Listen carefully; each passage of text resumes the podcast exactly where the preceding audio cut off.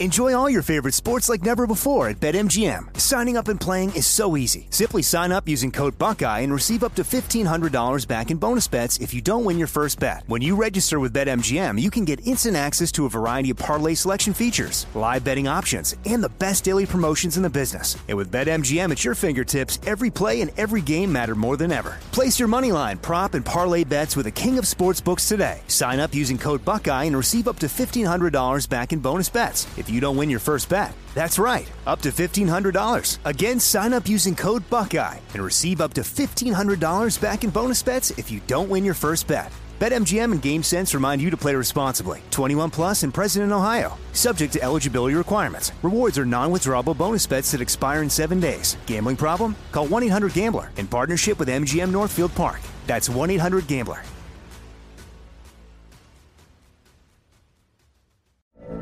From BBC Radio 4, Britain's biggest paranormal podcast is going on a road trip. I thought in that moment, oh my God, we've summoned something from this board. This is Uncanny USA. He says, somebody's in the house, and I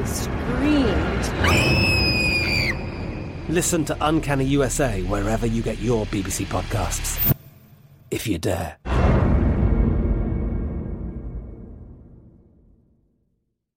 You know you've got a comeback in you. When you take the next step, you're going to make it count.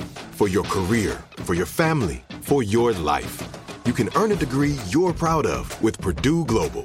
Purdue Global is backed by Purdue University, one of the nation's most respected and innovative public universities. This is your chance. This is your opportunity.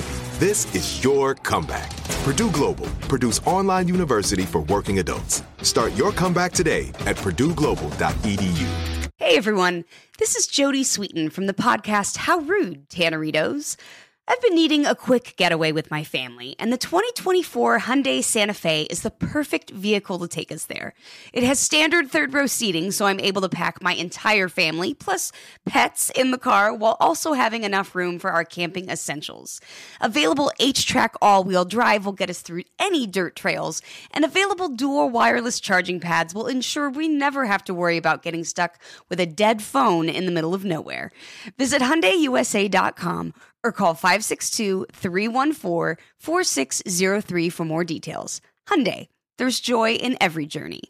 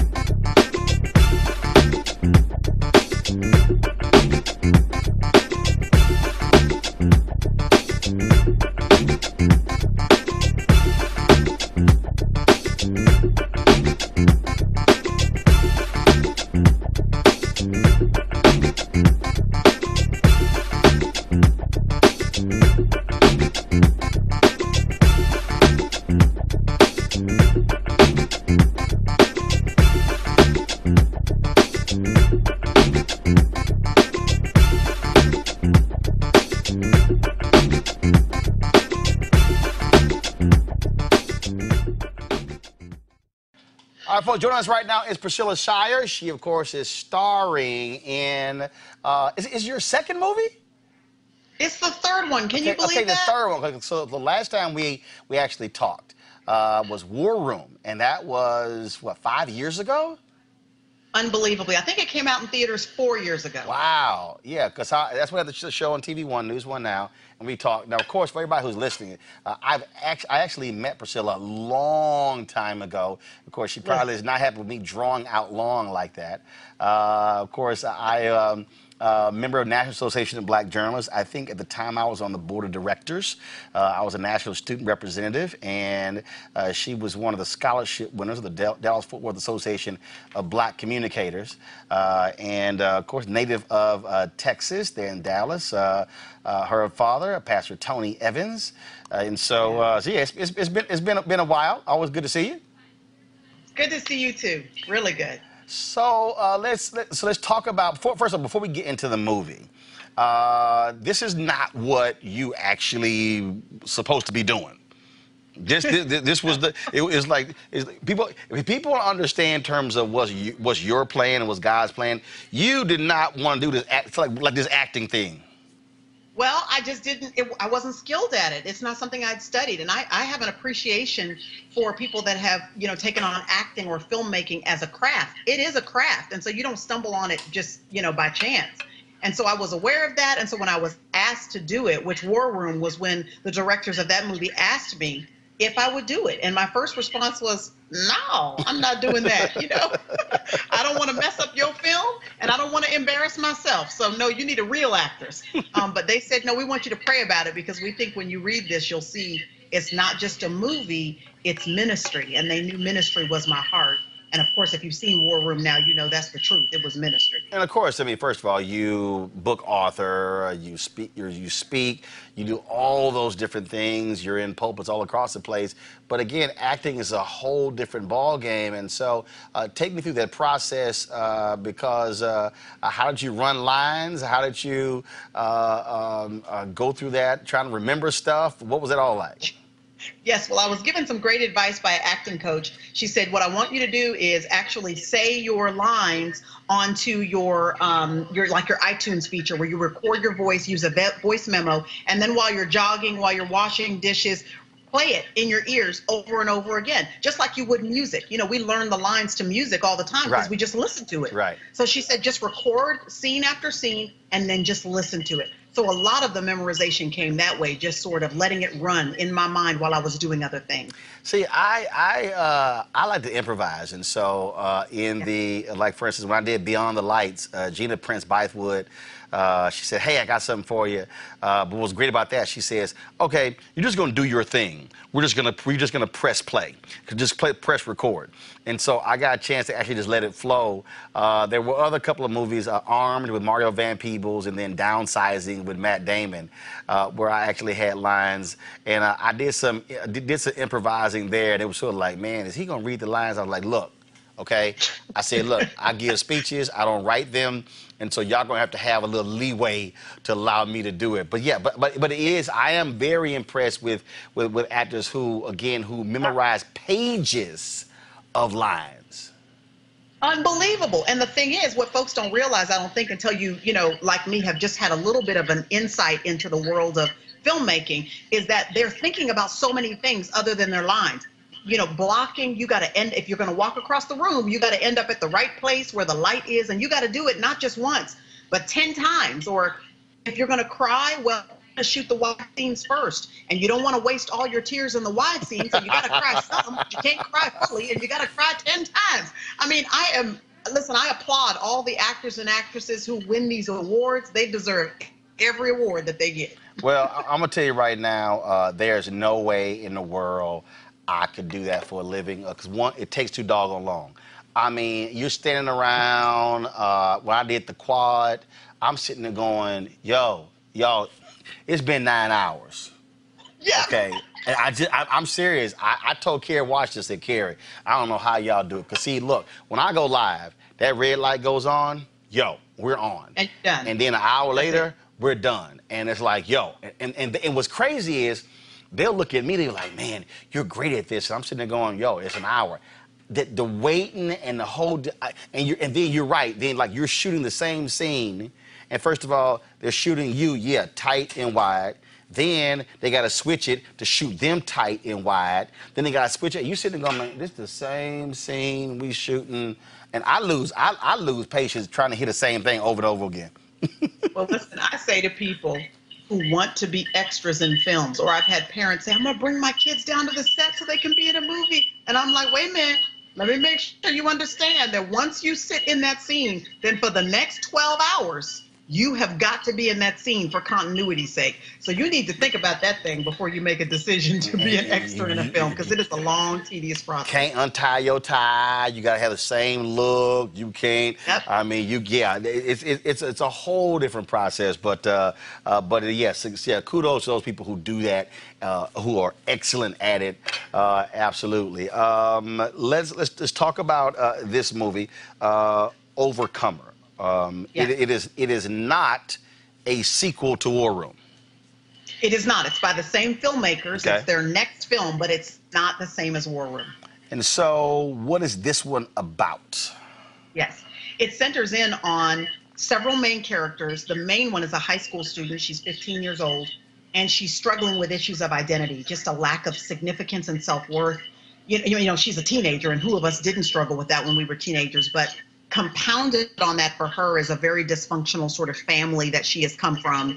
She's struggling with feelings of abandonment and rejection and those sorts of things.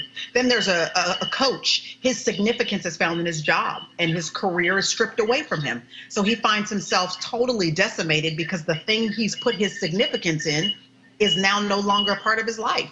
And then you find another guy as a main character in the film, and his health is stripped away from him. And now without his strength, without the use of his body, he's like, what value can I add to anybody's life? So you've got these three main characters that are all struggling with significance. And that really is, in a very poetic, incredible way that they've told the story, very emotional. You find these three people's lives being woven together, and the message is clear. That if you find your significance in things that can be taken away from you, like success or beauty or money or a certain acceptance by a group of people, well, there's nothing wrong with any of those things. But if your significance is tied to them, you're going to be in trouble. So it's all about rooting your identity in something that cannot change. And as believers, that is who God says we are. That doesn't change. We're forgiven, chosen, accepted. We are enough, whether or not other people applaud us or not.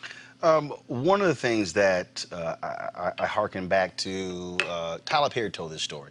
A lot of people don't realize that before he did, before BET, before OWN, before TBS, Tyler Perry had a development deal at ABC.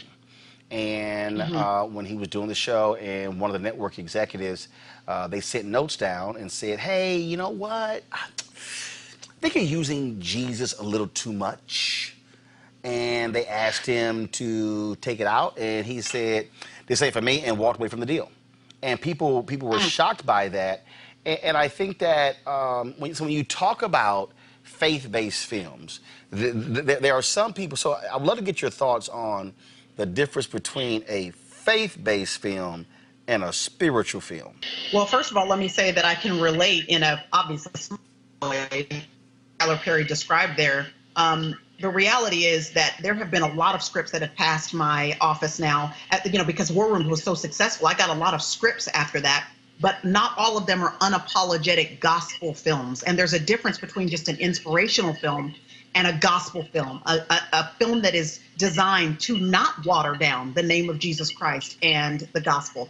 And I know that because my purpose, I believe, for my life is not just acting, not just that very noble craft, but for me, my purpose is to share Jesus. My purpose is to encourage people in their walk with the Lord. So if I can do that on film, then the projects that have come across my desk, the ones that are not sugarcoating the name of Jesus, and the ones that are going to be clearly designed to edify the body of Christ, that's what I'm supposed to do. That's just Priscilla's purpose.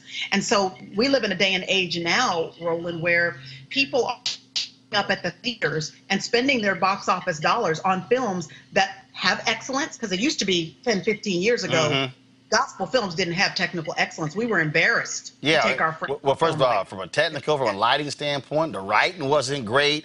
And it was like, terrible. Jesus, Jesus, Jesus, kind of like, okay, I know we believe in Jesus, but can this be a good story? Yes, right. Exactly. So none of us wanted to go. And so now it's sort of like a resurgence of what it means to be a faith-based film, that there are the dollars behind these films to make them technically excellent. The stories are well written, and they are not sugarcoating the name of Jesus. And so we've got, I Can Only Imagine last year, which was the second film that I was in, an apologetic gospel, a technical excellence, and nearly $100 million in the box office. Then, of course, War Room was the same, nearly $100 million in the box office. That's unheard of. And so I remember last year, USA Today did a story. The headline was, Hollywood should stop being surprised. And it was basically saying, why are y'all shocked every time one of these faith-based films does well? It is very clear that faith-based films that don't water down the gospel are here to stay. People want these films. The church wants these films. And even people that aren't believers, they're just looking for hope.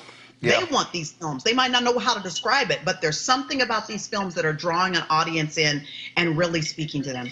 Also, I think again, you go back to storytelling. At the end of the day, if it's quality, it's quality. But also, it's not surprising Hollywood would sort of have that view, because every time a so-called black film does well, like, oh my God, did you see that? It's like, yeah. And it's also, I think, Hollywood loves to categorize. So, for instance, you take Girls Trip, which was the #1 comedy that year.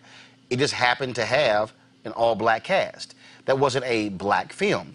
The reality is, I don't necessarily even want to put it in the category of this is a Christian film, it's a faith film. No, it's a film. It's a film. Whatever the subject matter is, it is what it is. But I think what Hollywood likes to do is, because to me, and again, this is not running away from Jesus, but when Hollywood says black film, they literally then say, oh, okay, different marketing, different strategy, different everything else, as opposed to, no, you market like you market any other film to a particular audience, and then that determines that. And I think it takes away the blocks, if you will, that are on these films to go, yeah, that's gonna be a Christian film. No, yeah. And to me, that's where the problem comes in, and that's where you can make a great film, but how they market it is a whole different category. That's right. And case in point, when Alex and Stephen Kendrick, who were the writers for Overcomer, which is coming out August 23rd, and then War Room, when they took this idea to Sony and said, here's the idea and here's the cast that we see. Miss Clara is a black grandmother, and Elizabeth Jordan is a black woman in her upper 30s and 40s. When they described the cast and the demographic to Sony, Sony said, wait a minute, are you trying to make a black film? Or do you really think you can do what Tyler Perry has done? And I remember Alex and Stephen kind of standing back and going, no, we're not trying to make a black film. It's just that this story needs to be told in this way. It just is what it is. But here's the deal, though. I never hear Hollywood say, ooh, this is a white film. Exactly. And I think that's the problem. I think, and this is because the reality, again, I use Girls Trip. It was the #1 comedy of the summer. That summer, a very similar film that Amy Schumer led also was released, and it blew that one away. Girls Trip wasn't a black film. It was a cast led by African Americans taking place at an event in New Orleans that a lot of black people go to. And it is what it is. And guess what? People thought it was great because it was funny, because it was just funny. It wasn't black funny. It was funny. That's exactly right. And I think for films like these, it doesn't matter if you're a Christian who happens to be a person of color, or a Christian who happens to be a white person or Hispanic or whomever. People appreciate that there is a film that pictures us and our faith and doesn't water it down, doesn't have to quiet it. It just is the church. Period. So you talked about the last question for you. You talked about scripts crossing your desk. Are you considering other films, or do you say, you know what? Look, I appreciate War Room. I appreciate this, but you know what? My lane is still primarily this. Yeah.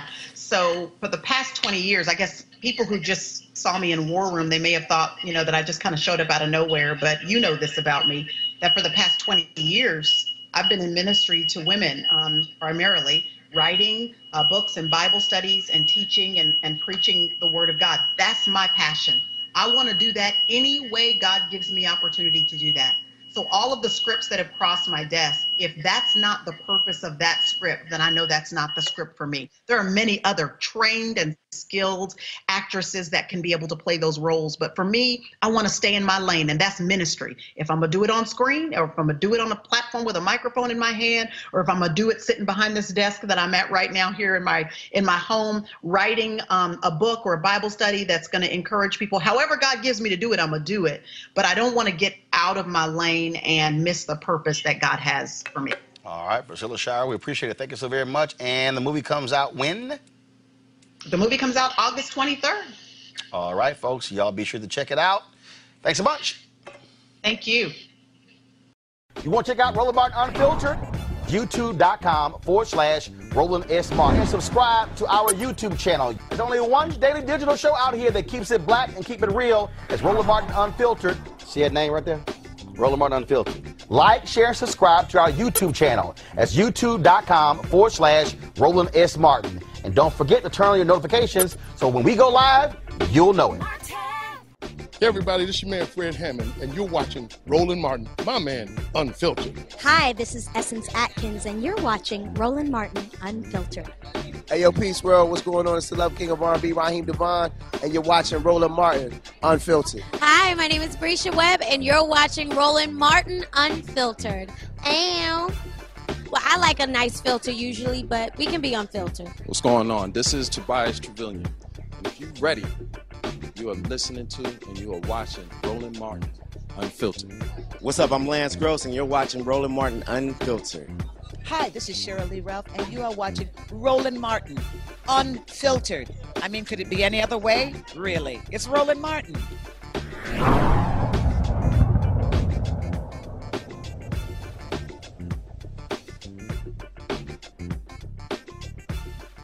You want to support Roland Martin Unfiltered? Be sure to join our Bring the Funk fan club. Every dollar that you give to us supports our daily digital show. There's only one daily digital show out here that keeps it black and keep it real. As Roland Martin Unfiltered, support the Roland Martin Unfiltered daily digital show by going to RolandMartinUnfiltered.com. Our goal is to get 20,000 of our fans contributing $50 each for the whole year. You can make this possible. RolandMartinUnfiltered.com.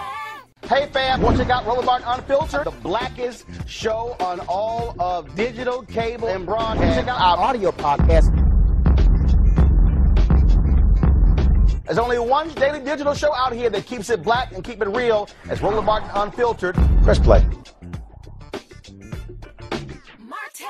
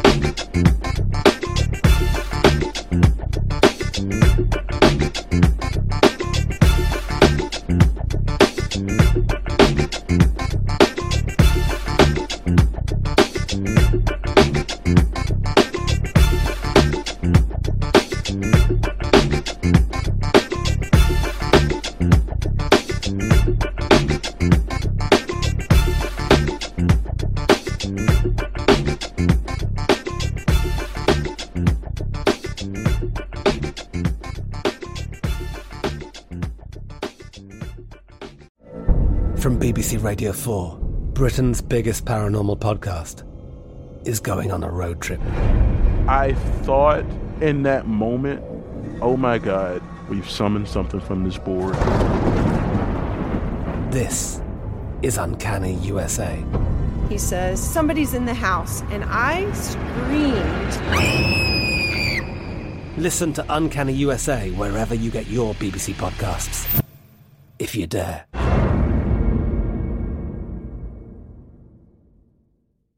Open a limited-time 11-month certificate at Kemba Financial Credit Union. At 5.25% APY, it's more than triple the national average, plus it's a safe and secure way to grow your money. Visit your local branch or kemba.org/cb for details. Offer expires May 31st, 2024. APY equals annual percentage yield. Restrictions apply. $500 minimum and $250,000 maximum deposit. Advantage status required. Comparison based on bank rate average. Federally insured by NCUA. It is Ryan here, and I have a question for you. What do you do when you win?